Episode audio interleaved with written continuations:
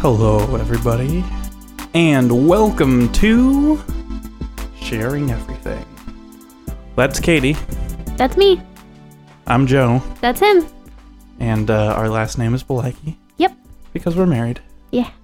And we, uh, so far so good. I'd say so. So far so good. I mean, uh, I always tag this podcast as like relationship. Oh yeah. So technically, it's like also a couples cast. Oh, We haven't really been branding it that way or promoting it that way, but we also haven't been really branding promoting It's true. the show at all. As far as I can tell, the only person who listens to the show is, in fact, your dad. No, you said we've got people. I mean, the RSS numbers show numbers, Mm-hmm. but I don't. That could be bots. That could just be the Mm. NSA. Oh. Um, because anyone who works in government isn't really a person. Okay. Come at me, bro. Um, Well, anyway, I keep saying I'm going to get our Twitter f- or our Tumblr going. you sure do. And one of these days I'll actually do it cuz I think it'll be pretty cool because I'll go through for each of the episodes we've already done and I'll just like have like a number of different things that I'll reblog per movie. Like I'll reblog quotes and gifs and I, I hear the people on Tumblr, Tumblr really like GIFs. yeah.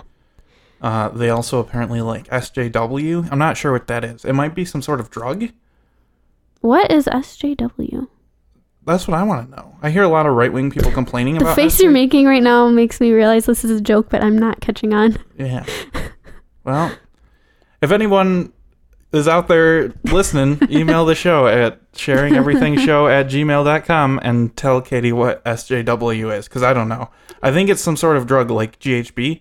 Maybe? No, okay. The, ah, see, I'm gonna make myself look dumb in front of my dad, but I think that that reminds me of that ASMR stuff. Is that what that is? No. okay, It's not like ASMR and it's not like BDSM. that's I was thinking of. I was thinking of the stuff that makes you go to sleep, or I don't even know what ASMR is supposed to do. it's supposed to relax you, but it's creepy as Is it heck. supposed to relax you? yes, No, that can't be it. we're Because it's just people doing this. I know it's really weird. I don't like it. They've oh no. Okay. Even just thinking about it is creeping me out. So speaking of creepy, Yeah. what movie did we watch this week? We watched American Psycho. Yeah, we did. Mm-hmm. Finally, they made a movie about my life. American Psycho. Oh. oh, that's terrifying. Why is that terrifying? What's this movie about? It's about a psycho. Well, yeah, but so where's he from though? New York City. Oh, so like in America. Yeah. Oh, yeah. So, so the movie, Psycho. the movie American Psycho does in fact take place in America. it does. I'm glad that we got that ironed out. So, what did you think about the movie? Am I supposed to tell you about it first? Oh, you did. It's about a guy who's a psycho and he lives in America. Like, what more is there to tell? When did this movie take place? Uh, took place in the 80s, I Mhm. believe. Yeah. Mm-hmm. Um, on with a bunch of Wall Street yuppies, Mm-hmm. privileged bourgeoisie folks. Yes. They were all disgusting and irritating and preppy and awful. The bourgeoisie is disgusting. I'm not saying in general, I'm saying the characters in this Wait. movie. I am reserving judgment. Oh my gosh, you're, you're reserving earballs. I'm reserving Stop it! I can't I can't help it. Move away from the mic if you're gonna be loud. Sorry. I'm reserving judgment from the real people and focusing on these characters and saying they're all awful. Um, so the main character, the American Psycho, as it were, is Patrick Bateman, Mm-hmm. played by Christian Bale. Who is neither American nor a psycho? He might be a psycho. Might he be? I don't know. I really dislike him. Really? Yeah. Why? Why do you? I I'm not sure. I've just always disliked. Uh, I just forgot his name. Christian Bale. Christian Bale. I've always disliked Christian Bale. Christian Slater. Maybe it has to do with the name. Mm. And I've also always disliked Jude Law and Hugh Jackman. So Hmm. Jude Law, really? he is a scumbag. I thought everybody liked Jude Law. Everybody does, but he's a scumbag. Oh, He's like an adulterer, and isn't he also a member of the bourgeoisie class? well, I mean, he's an actor, might- so probably. Might there be a trend here? Anyway, Are we Uh, uncovering something that the proletariat have nothing to lose but their chains and that we should rise up, my fellow workers? Anyway, um, so Patrick Bateman, he's like an investor on Wall Street, I think. He does something. Yeah, he sits I- at a desk and looks at dirty magazines. I don't think he I actually really has a job. the fact that I think he must be some sort of yeah, either like a stockbroker or uh, accountant or something because people are like, oh, the, oh, did you hear that? What's his butt got the Flenderson account? And everyone's like, oh my god, the Flenderson account. Like it's so stereotypical. yeah. Blurt. And they said it's his dad's company too, hmm which is another thing. Um, Are you telling me that the bourgeoisie class generally operates with nepotism? Yes. Um, so well, what real world examples do we currently have in this country to show that nepotism might be a problem uh, in in the the upper echelons of uh, our society and if not government? literally everything ever. I mean, also our president has is surrounded himself with his friends and family. Yes. Okay. Um, okay, so I'm gonna try to actually get through my summary this time. Uh, he's a Wall Street investor. He has also very white male, early 30s, late 20s friends who are all the same. Uh, presumably they are not psychos though. Um, I mean they might be. I guess that's something that we could discuss here. Hold this for a second. Eh, I'll- I'll do that. Beautiful. There we go. Oh, beautiful. Um, so So think what what happens in, Okay. in this movie? well, Patrick Bateman kills people. Okay. And animals Mm-hmm. and lies to everyone. Mm-hmm. Uh, listens to um. Oh crap! Why can't I? Oh come on! I love them. Why can't I think of their name right now? That's the power. Yeah. Why can't I think of their You name gotta right now? stop screaming into the I'm not microphone. screaming. You're making more noise music than me here. This is so disappointing me right now. Huey Lewis and the Huey News. Lewis and the news. Thank you for not screaming that into my microphone. wow. He also listens to um, Aretha Franklin hmm and um, Phil Collins. So basically, uh, he invites Paul Allen out for dinner um, because everybody loves Paul Allen, and Patrick Bateman thinks that he's better than Paul Allen. So he wants to hang out with Paul Allen to confirm that he is, in fact, better than him. Uh, they go to this restaurant. Paul Allen complains because he's like, I could have gotten us in somewhere better. And Patrick's Dorsia. Dorsia. And Patrick's like, no, this place is awesome. Everybody comes here. Is that Ivanka Trump or Ivana Trump? And that was funny. Uh, and then he invites Paul Allen back to his apartment and puts on Huey Lewis in the news. And Paul Allen is drunk. And he says, Say, Patrick, why are there all these newspapers on the floor? And then Say, Patrick, is that a rain poncho you're putting on? And then Patrick says, Yes. Why, yes, Paul, it is. And then you're reading something and not paying any attention to what I I'm listening. And uh, he uh, brings out an axe and smashes Paul Allen in the head with it to a very awesome soundtrack. And um, then Tip he. to be square. hmm And he takes Paul Allen's body, stuffs it in one of his fancy suitcases, walks out the front of his apartment, starts putting it in the backseat of his car, and then somebody else who works at the firm, Louis or Louis. Louis, yeah, uh, he comes by and he's like, "Hi, what's up?" And then Patrick's just standing there with this dude's body, and he's like, "Okay, bye." And then he goes to Paul Allen's apartment, and he puts is that Paul's own apartment that he puts Yeah. his body in the bathtub? Okay, Mhm. so he puts Paul's body in the bathtub, makes it look like he left, leaves a voicemail on his message system that says, I'm going to Europe for a few days. Don't expect to hear from me. And then life moves on, and I think it's probably about a week or so later. Willem Dafoe, the detective, comes to Oh, talk yeah. to. Um, The ugliest person in the movie, Willem Dafoe. he comes to talk to uh, Patrick and he's like, Say, do you know Paul Allen who works here who has been missing for like a week or so? And Patrick's like, Paul Allen, yes, I do know him. And he's just generally trying to be extremely charming and uh, try to distract William Dafoe from Willem. Willem Dafoe from actually talking about what he wants to talk about by saying, Can I get you this fancy mineral water and all these things? I think And it was just Perrier. and uh, so Willem Dafoe is suspicious, but he leaves. And then um, we sort of get other glimpses into Patrick's life. Like he's engaged to Reese Witherspoon, kind of, but he doesn't love her and she's annoying and all this stuff. And uh, He's sleeping with Lewis's girlfriend. yeah, the drug addict who's like strung out the entire movie. No, that's a different guy. No, his girlfriend. Oh. Yeah, Lewis's girlfriend. Yeah. Um, I think her name was Courtney or something. I, it doesn't matter. Um, and he there's like these weird scenes.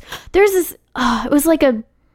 Oh, it irritated me to no end. They all compared their business cards that looked exactly Yeah. alike. They're like, no.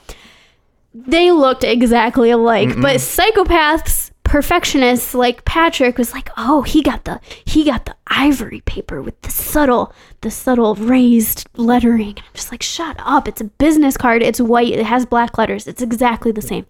Um and then This is really funny to me. and because because there's there's been plenty of uh, a, a lady movie where there's like three dresses that all look the same but they're all like slightly different it's like oh my god did you see the boning on her dress just oh my god I know. Um, and then we see other things like he not only is he sleeping with his fiance Reese Witherspoon and druggy Courtney, he's also sleeping with prostitutes. Um, he picks up this prostitute, brings her back to his house. Then he also calls for a call girl and brings her back to his house.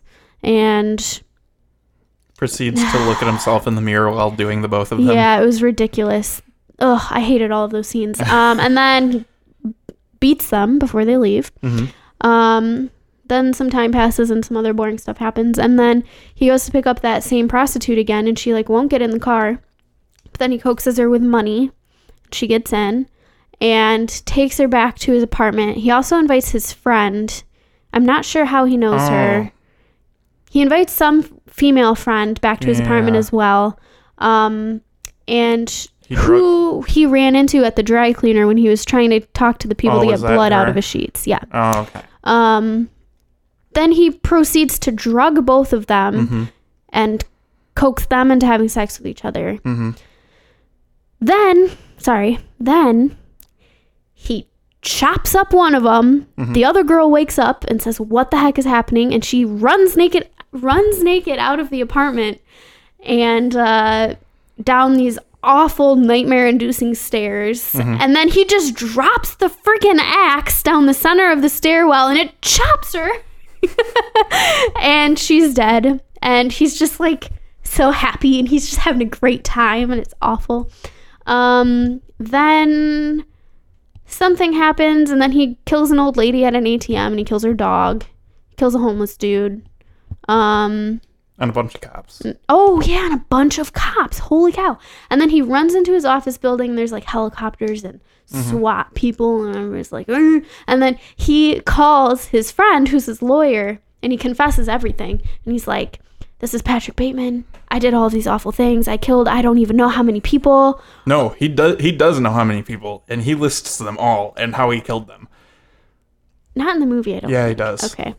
Um, and then he somehow, how does he get out of there? Oh, he just runs through back alleys or something. i think he just falls asleep wakes up in the morning and leaves Okay. Oh, and then he goes back to Paul Allen's apartment, hmm walks into where his body is supposed to be, and it's clean and empty, and some realtor lady is showing the apartment. Mhm. Then he goes to meet people from work for like breakfast or drinks or something. hmm and he's sitting with them and they're having some inane discussion. And so he gets up and he sees the lawyer Mhm. goes to talk to the lawyer and the lawyer's like oh yeah that was such a great joke. And he's like that's not a joke. And then the dude calls him paul.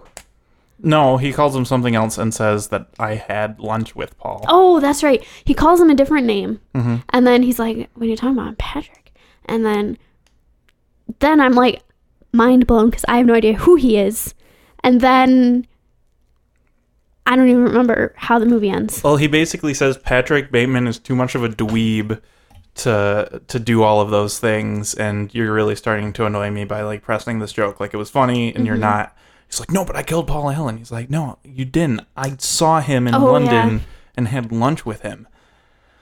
Um, and then Patrick basically turns to the camera, and his inner monologue says, Ooh, that's what what have we was- got here? "What I was bringing up that you're complaining about." um, he says, There are no more barriers to cross. All I have in common with the uncontrollable and the insane, the vicious and the evil, all the mayhem I have caused, and my utter indifference toward it, it I have now surpassed. My pain is constant and sharp, and I do not hope for a better world for anyone. In fact, I want my pain to be inflicted on others. I want no one to escape, but even after admitting this, there is no catharsis. My punishment continues to elude me, and I gain no deeper knowledge of myself. No new knowledge can be extracted from my telling. This confession has meant nothing. Dum dum dum. Um, and then at the beginning, he says something. So that's the conclusion to what he says at the beginning, which is this. There is an idea of Patrick Bateman, some kind of abstraction, but there is no real me, only an entity, something illusory.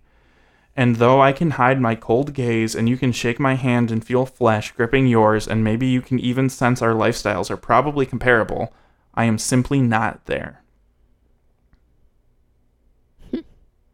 so, what did you think of the movie? I had mixed feelings about this movie. Um, while you were actually reading the book, I was completely horrified by everything you were telling me. Yeah, me reading the book aloud did uh, bother you a little bit. yes, it did. Um, watching the movie. Not nearly as graphic or as violent no. as or disgusting as the book. it it was a good story. I hated every single person in it. Mhm.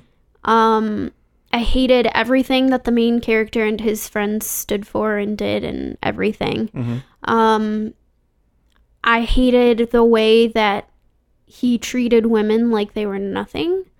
Um, I hated the way that he felt the need to control them and everyone else and how he always had to be the best person at everything, always. Um, I liked the like the feel and the look of the movie. I liked the music. I liked um I guess the presentation of it.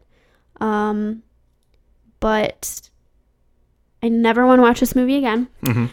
Um I probably would not recommend this movie to anyone. Really? Yeah. Um and okay, so I have mixed feelings about it because as we've talked about before, I'm like a true crime person. Yeah. I'm super into hearing things like this that have actually happened in real life. So I don't know why it disturbed me so much that it was fiction.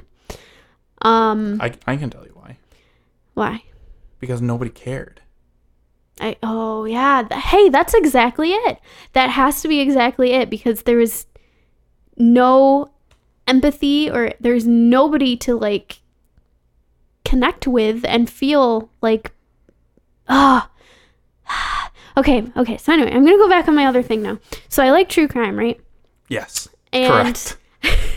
I listened, I spent the entire day at work today listening to a podcast called My Favorite Murder. Coincidentally, one of the episodes I listened to today talked about the book, That you're oh, this book. this book, American Psycho. Because you're Psycho. also reading a true crime book and listening to about six other true crime podcasts. while watching true crime TV shows whenever I'm Forensic not files. home. Yeah, and then terrify myself. Yeah. And have to put every single hou- light So in the you- house on. You have immersed yourself, your entire solitary life away from hanging out with your husband has been consumed by immersing yourselves in the lives and times of people who murder people. No, that is incorrect. And pretty much everybody on all the hosts on all the podcasts say this to make themselves feel better, and I'm gonna say it too. Oh, That yep. It's for the victims. It's Yep. not for the killers. You bet. sure. Yeah, it's for the survivors. Mhm, No, not the survivors. It's for the people they Yeah, kill. The it's people like they kill and their families and and and future possible victims. Yes, totally. Of course. Yes. why are you saying it like that? I'm Just, I'm being silly. So, one of the I can't remember. I was gonna look up the name of the person. I think his last name was Kemper, and he was called the co-ed killer. I can't remember his first name or any of the details of what he did. Stop looking at me like that. Kemper. I hardly know her. um, yeah. So I'm very He's, unpre- he's the one who killed all the girls who were on their periods. no. That's Or they the- were that's- menstruating. No, that's a different No, case. what's a different one? That's the different. That's the Michigan murders. Oh, okay. I can't keep all these killers straight in my head that you tell me about. I've only told you about these two. Can't keep them straight. So this guy, I believe it's Kemper, and he was called the co-ed killer. Um, don't recall any other details of the case, but they mentioned one of the hosts of that podcast said that Bret Easton Ellis. Ellis, the author of American Psycho, either purposely or not purposely, nobody really knows, I guess, misattributed a thing that Patrick says to Ed Gein, the serial killer. Hmm. When Patrick says, When I see a beautiful woman, I either want to take her out and do things with her, or I think about how her head would look on a stick. hmm It was actually this Kemper guy who Hmm. put people's head on a stick, I guess. So he actually said that. Um, I think he said Ted Bundy is who he was talking yeah, about. he okay, yeah, it did have something to do with Ted Bundy. He misattributed Because Bundy just Bundy. ate people. Yeah. Um. Anyway, I don't know. And oh, because I was talking about true crime, real life you, yeah, stuff. you like that, but you didn't necessarily enjoy American Psycho. Yeah. Um, and as I've said before, I think it's because the reason why I like it in real life is not okay. I don't like it in the fact that I I do not want people to get murdered, okay? I do not want any I always tell you I just wish everybody could be safe and happy and that nothing bad ever happened ever. Mhm. However, But, but the reason why I enjoy listening to and reading and watching things about true crime is so that I can see warning signs and protect myself because I know that what I want for everyone to be happy and nobody get murdered is naive and like is impossible. So the reason why I like true crime is because you see patterns and you can figure out what not to do, which is another thing because why do you have to tell a girl not to dress a certain way to not get raped? Not tell people not to rape people. But anyway, I'm going on many tangents. Mhm. yeah, we haven't talked about the movie very much this episode Sorry. because it was so terrifying. You you didn't want to you know you want Um, to talk about it. So I like it in real life because you can learn something from it. This movie, nobody had, nobody learned anything. I know Patrick Bateman had a monologue at the end about how he learned. I know nothing. it did. It did not mean anything. Yeah, There was no point to what he was doing. He was just crazy and wanted to kill people. welcome to life, honey. So- Nothing matters. So no, Nothing means anything. No, stop. Things do matter. Things do mean everything. This No one's here on purpose. dude, You live and then you die. this fictional character was an idiot and I hated him. Um anyway, so yes, I did not like this movie because it was ridiculous and it's terrifying because there are people like that in real life. One of them's president. Yeah. I I'm going to say I don't think Trump has ever killed anyone. However, I could be completely wrong. Um but eh, okay, so I'm going to try to focus on the movie now when I'm talking. Okay. There were no redeeming qualities to anybody in this movie. Yeah. And I know that it's some sort of like commentary on this time and this class of people who are all The bourgeoisie. who are all I'm going to run over everybody in my way to get what I want. Mm-hmm. However, I did not know what Patrick wanted. What did he want? He wa- I knew what he wanted at work. He wanted to be the best. He wanted everybody to admire him. He wanted to have the best business card. He tells you right at the beginning what he wants what did he want? when he he's want? talking to Reese, Reese Witherspoon. what did he want? I want to fit in. That's what he wanted at work. But how is killing people in his personal life Oh, well, going to then make he him tells feel- you that fit at the in? end that he feels pain all the time and he wants the world to share in his pain. That's no. I can't with that because there are so many things you can do aside from killing people. To make the world feel your pain. No, you can change your mindset and No. say, yes, you can. Okay, so this is where I, I bring up the one true crime book that we have in this house that you have not read Okay. the Columbine one. Okay. If you take brain scans from uh, a person and then you take brain scans from a psychopath, the brain scans from a psychopath don't even look like they've come from a human brain. Um, he, Patrick Bateman, if truly a psychopath, which is in the in the title, like can't do other things. Like meditation would not help this man.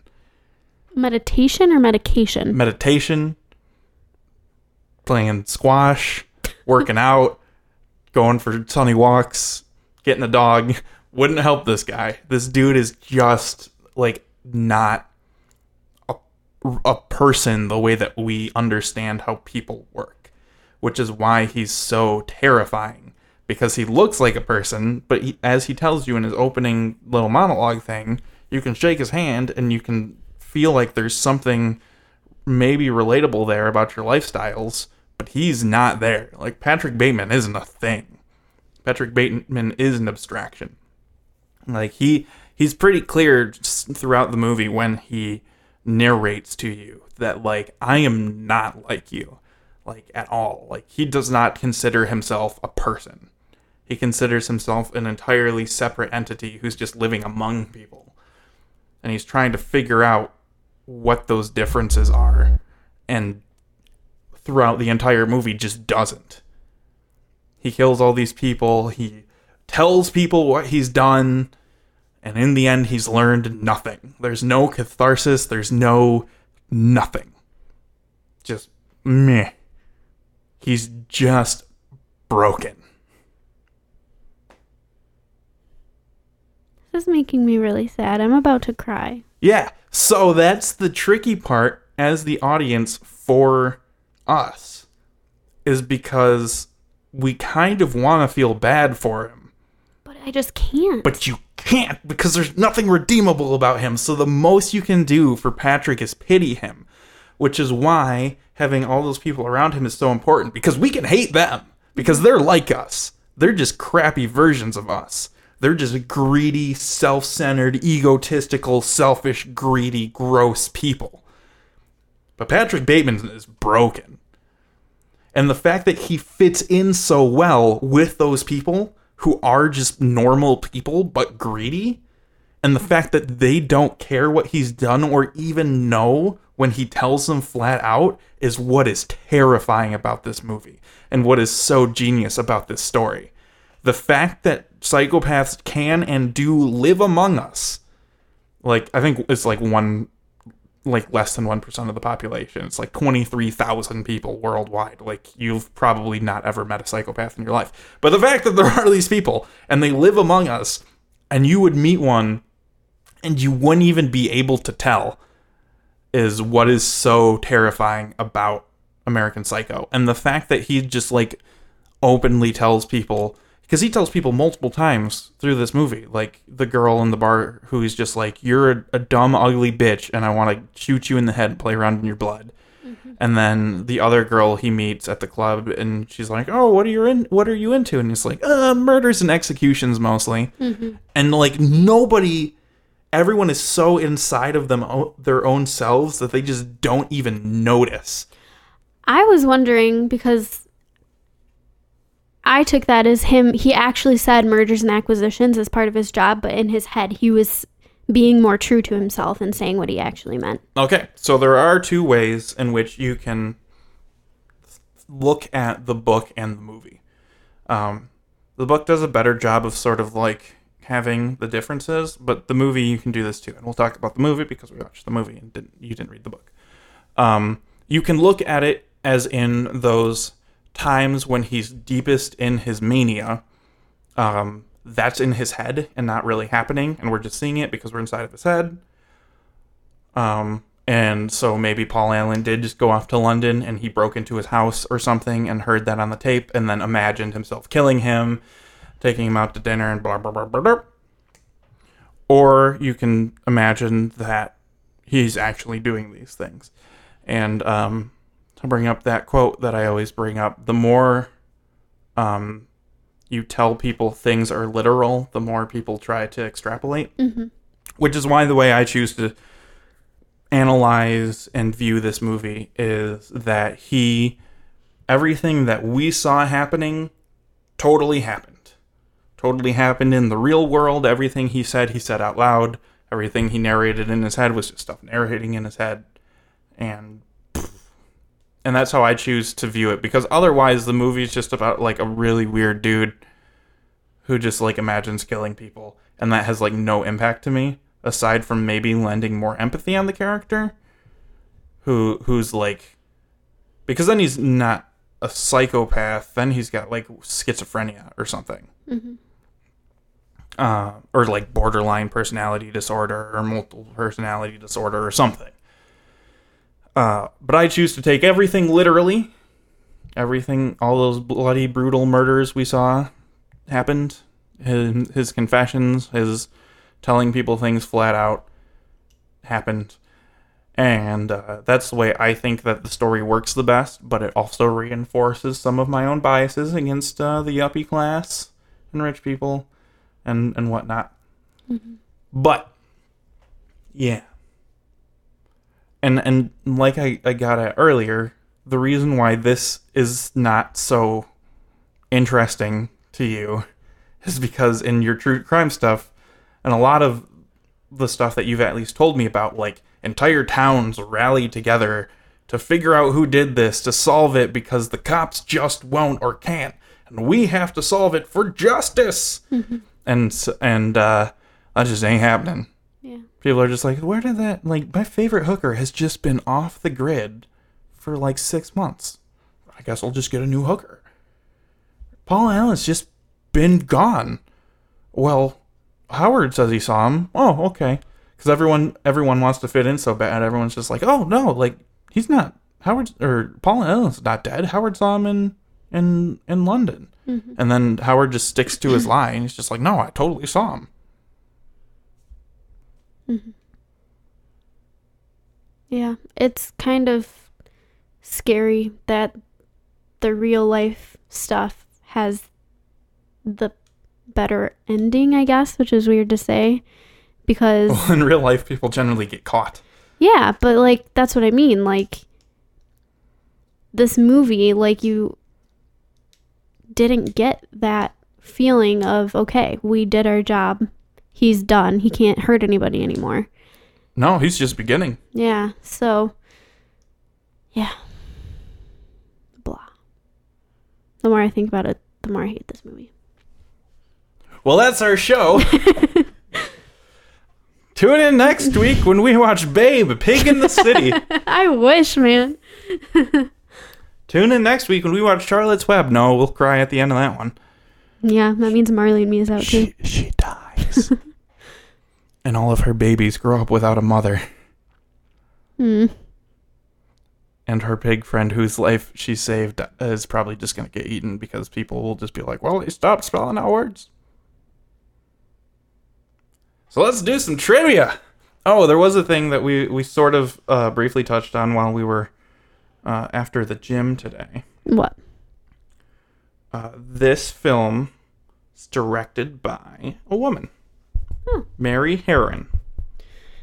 Mary Harron, how can you betray your female kind so like that? she okay so that's the thing right that's the thing that we that we're, we're wondering about um she directed uh an episode of the late show winds of change tv movie i shot andy warhol movie an episode of homicide life on the street an episode of oz uh, uh, an episode of a TV series called Pasadena, an episode of The L Word, an episode of Six Feet Under, the movie The Notorious Bettie Page, a bunch of movie or a bunch of TV stuff, a short, another TV series, another short, The Moth Diaries.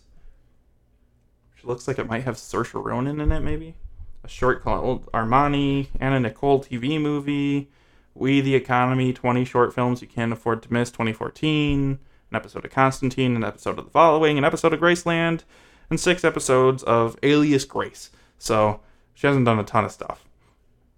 Um, but she did do uh, American Psycho. So you think your opinion? Uh, you're willing to make the argument that this movie is anti-woman. I don't. I.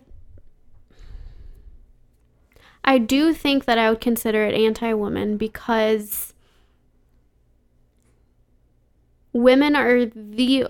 Well, okay, besides, aside from a homeless man and a dog, women are the only ones who are brutalized in this movie. Well, and Paul Allen. Oh, yeah, Paul, okay. Um, and the few female characters in the movie who do not get murdered are not great. Like, Aside from Chloe Sevigny, who seems pretty innocent and I don't know. I just feel like there was nothing in this movie said.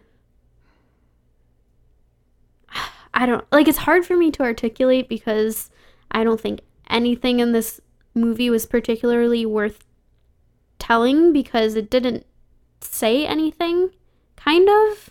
And I know that's dumb because obviously it said something, but like, what are we supposed to take away from this movie?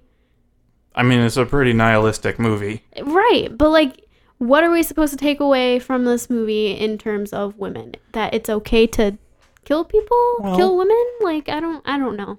To reverse the question, what are we supposed to take away from this movie about men? Well, the like you said, the male characters in this movie were beside aside from Patrick were more or less normal people. Oh no. Yeah, that's what you said. They're I- just normal guys who are greedy and gross, but Yeah, like I, I wouldn't say that men are normally greedy and gross and awful and self-centered and racist. no. I know. I'm not saying men in general. I'm saying the men in this movie were generally normal. They were just like Awful, awful, awful people.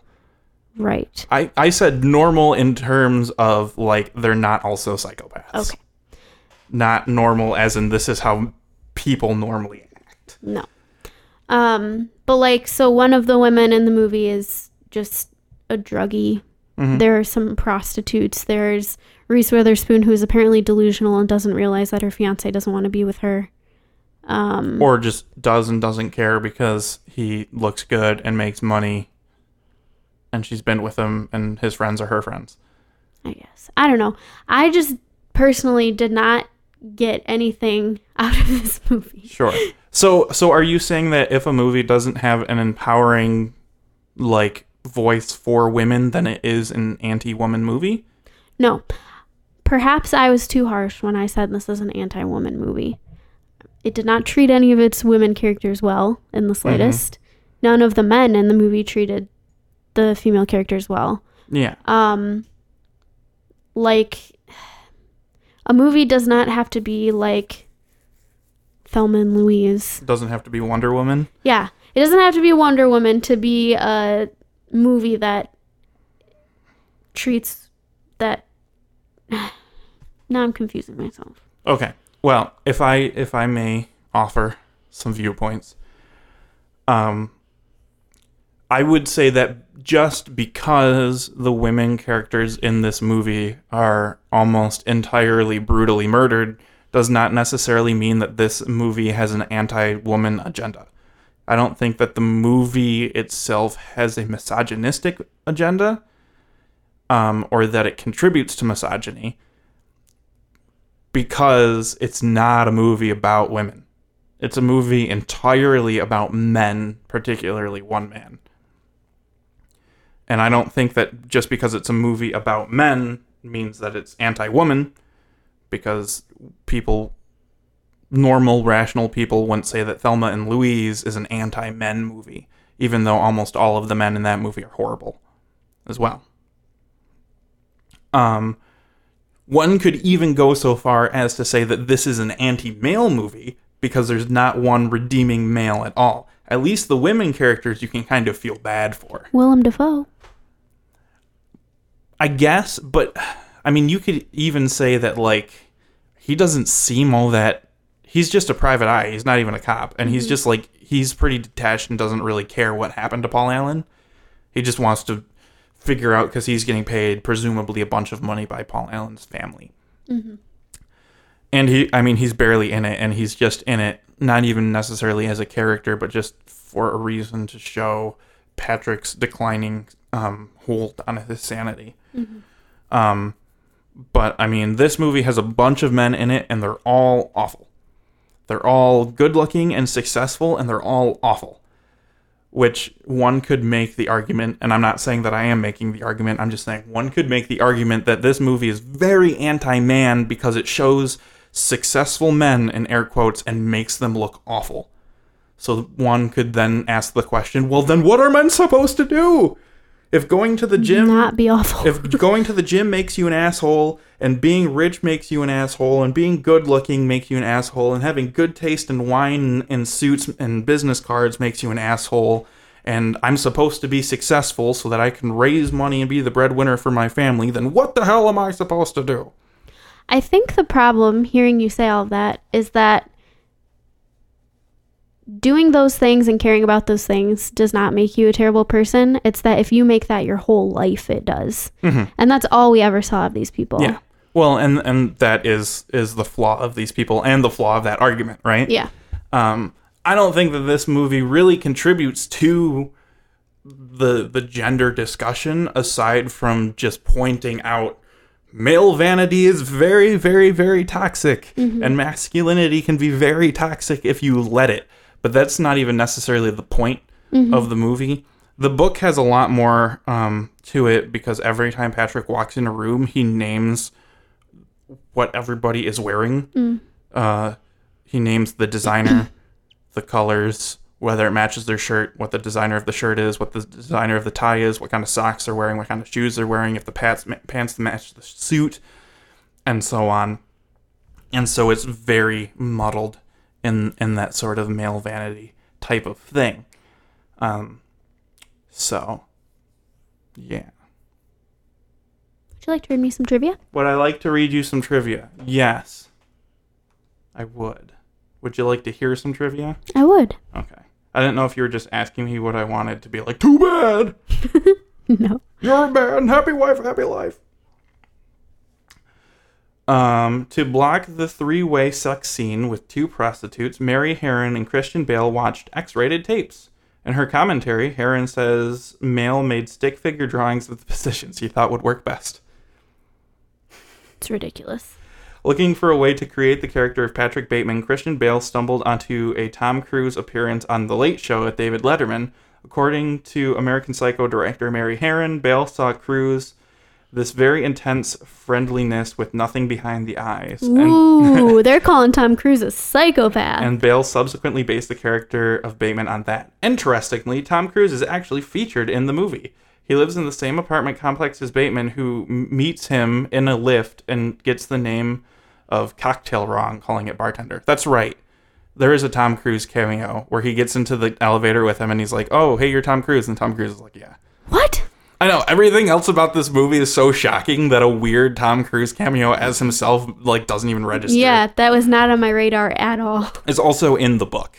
Oh, weird. Yeah, and he he goes on about it for a while, and he's like, "Hey, I met Tom Cruise. Like he lives in my building." Maybe in the 80s that was something impressive, but Tom Cruise, he's kind of. Yeah.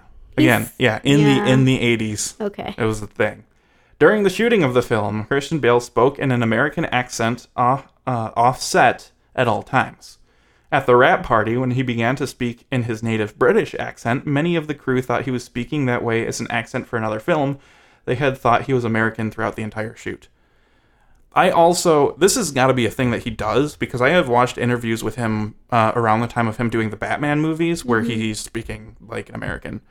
So that just must be how he stays Yeah. consistent, unlike a lot of people whose accents really fade in and out. Uh, shouts out to Carrie Fisher in the fifth Star Wars episode. Uh, the film had various problems with designer labels during production. Cerruti agreed to allow Christian Bale to wear their clothes, but not when the character was killing anyone. Rolex agreed that anyone in the film could wear their watches except Bateman, hence the famous line from the book, Don't touch the Rolex. Had to be changed to Don't touch the watch. Perry Ellis provided underwear at the last minute after Calvin Klein pulled out of the project. Comme des Garçons refused to allow one of their overnight bags to be used to carry a corpse, so Jean Paul Gaultier was used instead. This is like something that kind of reinforces a lot of the mm-hmm. claims that the movie makes. Yep. Ewan McGregor was subsequently offered the role of Patrick Bateman, but declined after Christian Bale personally urged him to do so. Ewan, I want this role. Go do. Uh, I guess he would have then gone off to do more Star Wars prequels because this movie came out in 2000. And I think uh, Phantom Menace came out in 99. Sounds about right. The single biggest cost of the film was purchasing the rights to the various songs used throughout. Which makes makes sense. Christian Bale was warned by many that it would be career suicide for him to play the lead in a film like this. The only uh, this only made him more eager for the part.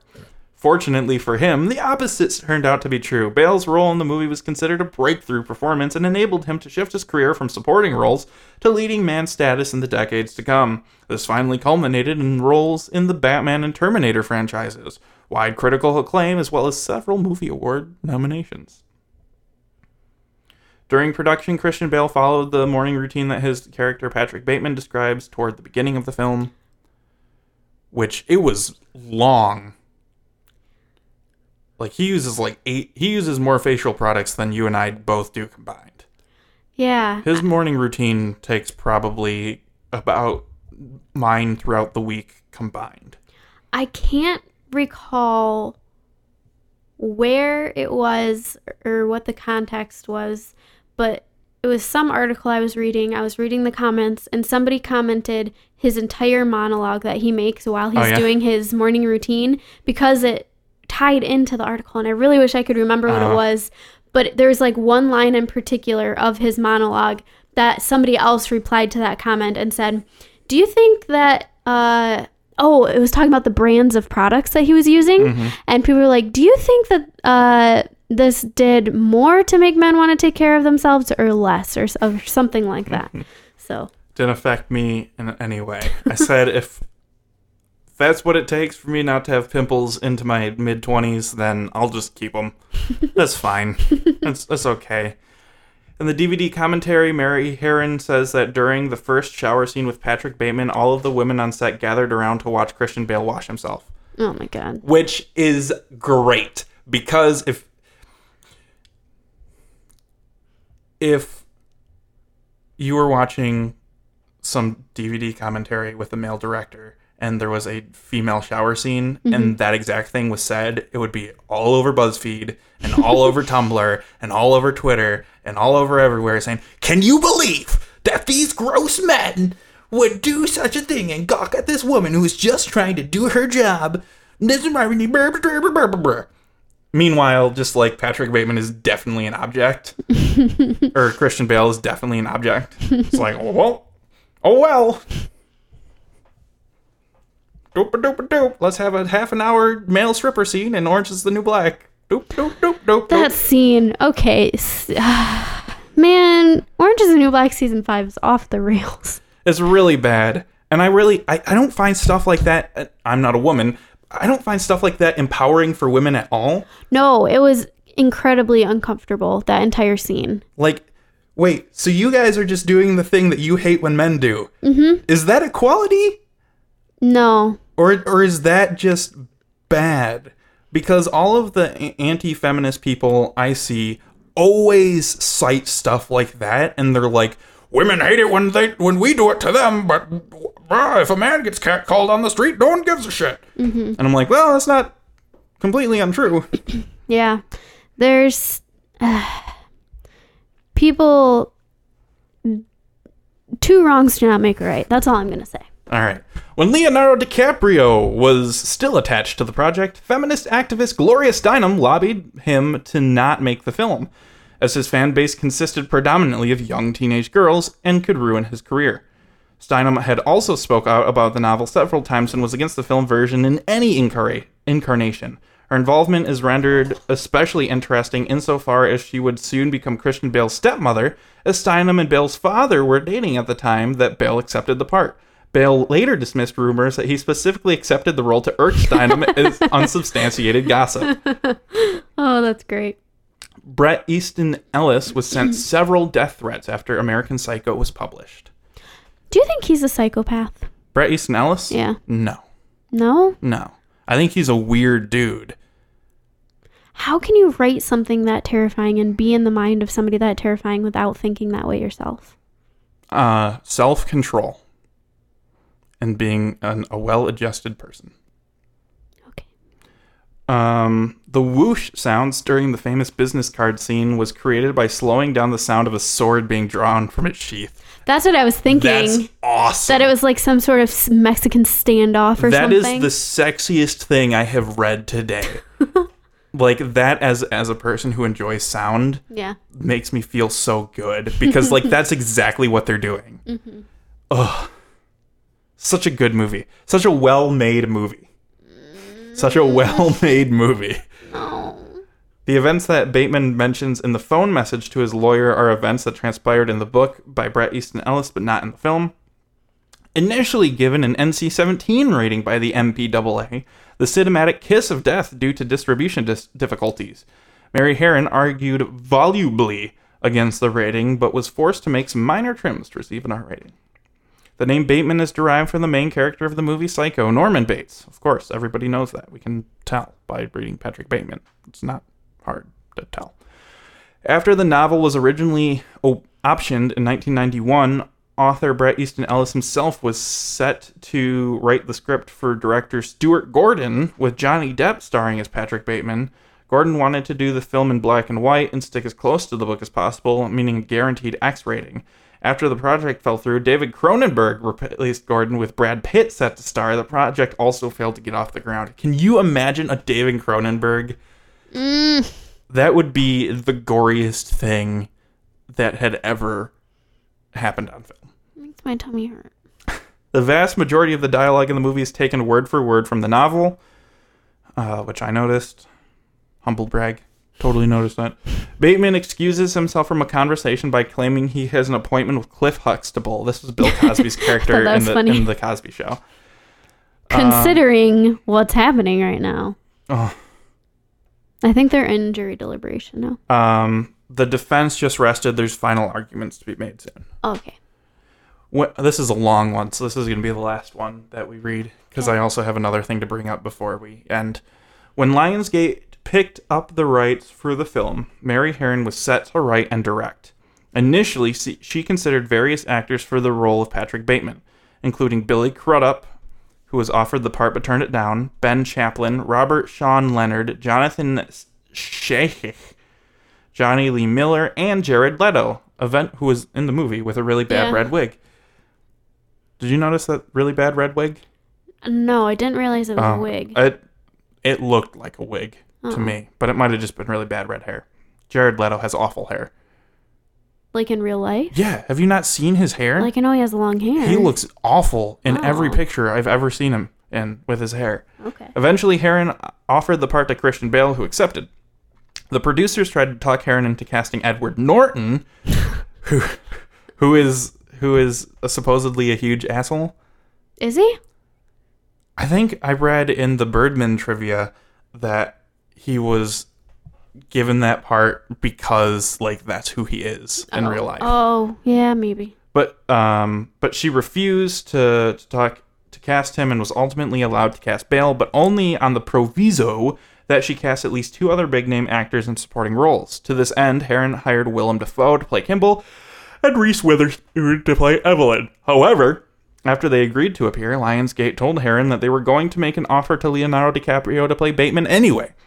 Harron told them if they did, she would leave the project, which is exactly what happened. Oliver Stone was subsequently hired to replace Harron, working from a script by Matt Markwalder. Stone was set to cast James Woods as Kimball, Cameron Diaz as Evelyn, Elizabeth Berkley as Courtney, and Chloe Sevigny as Jean. Stone also appeared to keep Leto on the project as Paul Allen.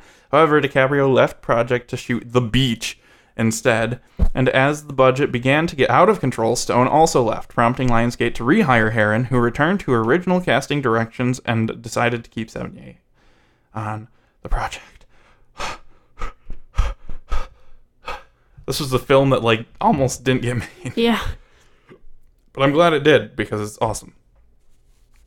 Um, so I think we talked about this as I was reading the book, but it's just another thing that I kind of wanted to bring up during our discussion.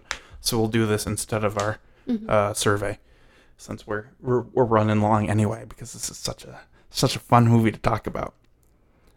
Uh, so Bret Easton Ellis has had relationships with both men and women, and at times in interviews has given his sexual orientation as straight, bi, and gay and um, at some point just decided to stop telling people what his sexual orientation was because sexuality is fluid and he's probably just a bi man who is maybe not necessarily bi romantic and might be homo romantic but bisexual or something. Doesn't matter. Um, he did say that around the time of this book being published he didn't necessarily want his sexual orientation to be a big deal because he figured people would take the book differently uh, if they thought a gay man wrote it um, than if they thought a straight man wrote it. And um, so I'm asking you if I told you that a gay man made this story, would you feel differently about it than if I told you a straight man made this story? No. No? Okay. I do you, do you think that it would like because i can see people thinking that the the book and subsequently the movie are misogynistic Mm-hmm. like you have expressed um, if a straight man wrote it but maybe not so much if a gay man wrote it because then they would be like oh well he was focusing more on the men and you just need women in this world anyway No. You can be misogynistic whether you're straight or gay. So, oh sure definitely So I don't think it would have any impact on how I viewed the story because I still think he's kind of psycho himself. okay I, I'm, I'm wondering if maybe that was a bigger deal in the 80s when the book was written Oh, or early 90s that could be. Yeah. That's probably actually true. Um But no, I don't think even if I had been alive back then and had watched it that I would have felt differently about it knowing that. I don't know. What do you think? Well, I mean, aside from just like the views on women portrayal, um, might be different based on the sexual orientation of the man. Um, also, there is uh, in that scene in the bathroom where Patrick starts to strangle Lewis and he turns around and kisses him. Mhm. Uh, that subplot is carried through a lot further with Louis being like really like pathetically falling over Bateman and like making scenes in public and things like that. So I guess maybe that would if a straight man wrote that it would be like homose- or homophobic, but if a gay man wrote it then it's Yeah. uh, acceptable or something. I don't know. possible. But I, I can see him wanting people to kind of leave that out of it because I guess it could potentially color the story, which has which I find has very deliberate messages within it. Um, I mean this this is definitely not like an experimental film. This is a very deliberate, not symbolic film. yeah. This film is saying something to you, and it's up to you whether or not you want to listen to it. Uh, and I really respect the film for that. Uh, so, if you were on a desert island, who would you want to help you out? Nobody, I would jump in the water and swim just to get away from all of them. I would want Jean because she is helpful and nice. Okay. I was very happy upon my first viewing that he didn't kill her. And I really liked that he was like, You should leave because I have impulses that I'm afraid I'm going to not be able to withstand anymore. So there there were those moments in the film where he had little pieces of like almost humanity. Um, but I think also that was just like, I'm gonna go crazy and get caught, and I don't want that to happen. Yeah. So, All right, what are we watching next week? Next week we're watching The Age of Adaline. The Age of Adaline, which is not the Danish girl. No, I don't even know what that is. Did they come out the same year? What are you talking The about? Danish girl. It was Oh, with like- Eddie Redmayne? Yes. Mm. Yes, Queen. Yes. No, it's not that movie. Okay. The Age of Adaline has Blake Lively in it, Yep. who is not Melissa Benoist. They don't look anything alike. Are you sure? Yeah. All right. Well, I I don't know. All these white women, they all look the same. Uh, I'm turning on the wrong fader. There we go. Um, did we get any emails? I don't know. I haven't checked. Oh, take a look. All right. We'll just groove on this. On this on this very manic episode of uh, sharing everything, which I almost just called "They Might Be Giants" for some reason. No emails. No emails to the They Might Be Giants show. Uh, okay, folks. Here's the deal. Give us a five star review on iTunes, would yeah. you? Please. Al- Also, as they would say in German.